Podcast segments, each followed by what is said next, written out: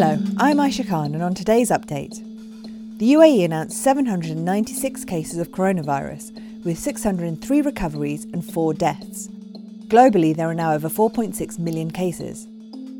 Here in the UAE, more than 15 million meals have been donated to a Ramadan campaign spearheaded by Sheikh Mohammed bin Rashid, Vice President of the UAE and ruler of Dubai.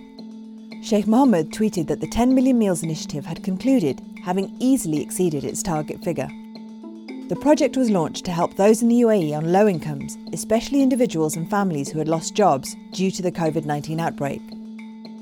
The Central Bank of the UAE has said banks and financial institutions have drawn down more than three quarters of the 50 billion dirhams worth of interest free loans provided to relieve businesses and individuals struggling due to the COVID 19 pandemic.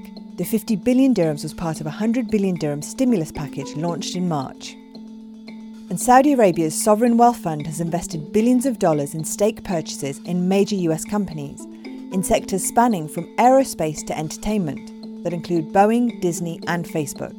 The Public Investment Fund said it bought $713.7 million stake in Boeing, a $495.8 million holding in Disney, and $521.9 million in Facebook stock in the first quarter of 2020. In the USA, Democrats have launched an investigation into the firing of the State Department's Inspector General, its internal watchdog.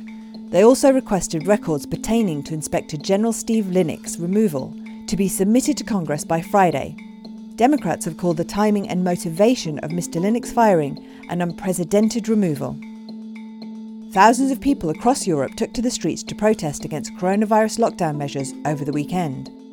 Protests in cities across Germany, in Milan, Italy, and in London against restrictions took place as the countries on the continent eased their border restrictions. Italy announced it would allow international tourists to travel from June the 3rd, following draconian lockdown measures since early March that crippled an economy heavily reliant on tourism. Now over to Jason von Berg for what's trending. Overnight, the Bundesliga kicked off again and football enthusiasts are overjoyed. Sure, it's not the same as it usually is with full capacity stadiums or players piling on one another after scoring goals, but after a long wait, supporters are thrilled with the German league's return. You can see matchday reactions and pictures at thenational.ae forward slash sport. Also trending this morning is the class of 2020 in various recorded clips by the likes of Oprah Winfrey, LeBron James, and former US Presidents Bill Clinton and Barack Obama. All of them congratulated high school graduates. In his commencement speech, Mr. Obama spoke about how the everyday challenges were amplified by the global pandemic. He said, If the world's going to get better, it's going to be up to you. Now, that realization might be kind of intimidating, but I also hope it's inspiring. You can have a look at that full clip on Twitter. Are you also graduating? Tag us in your pictures on Instagram. We'd love to see and congratulate you. And finally, the hashtag last normal photo is trending this morning. That's because thousands of users have taken to using the hashtag as part of a campaign to show normal photos users had on their phones before the coronavirus took hold and sent millions into lockdown. You can have a look at those on Twitter.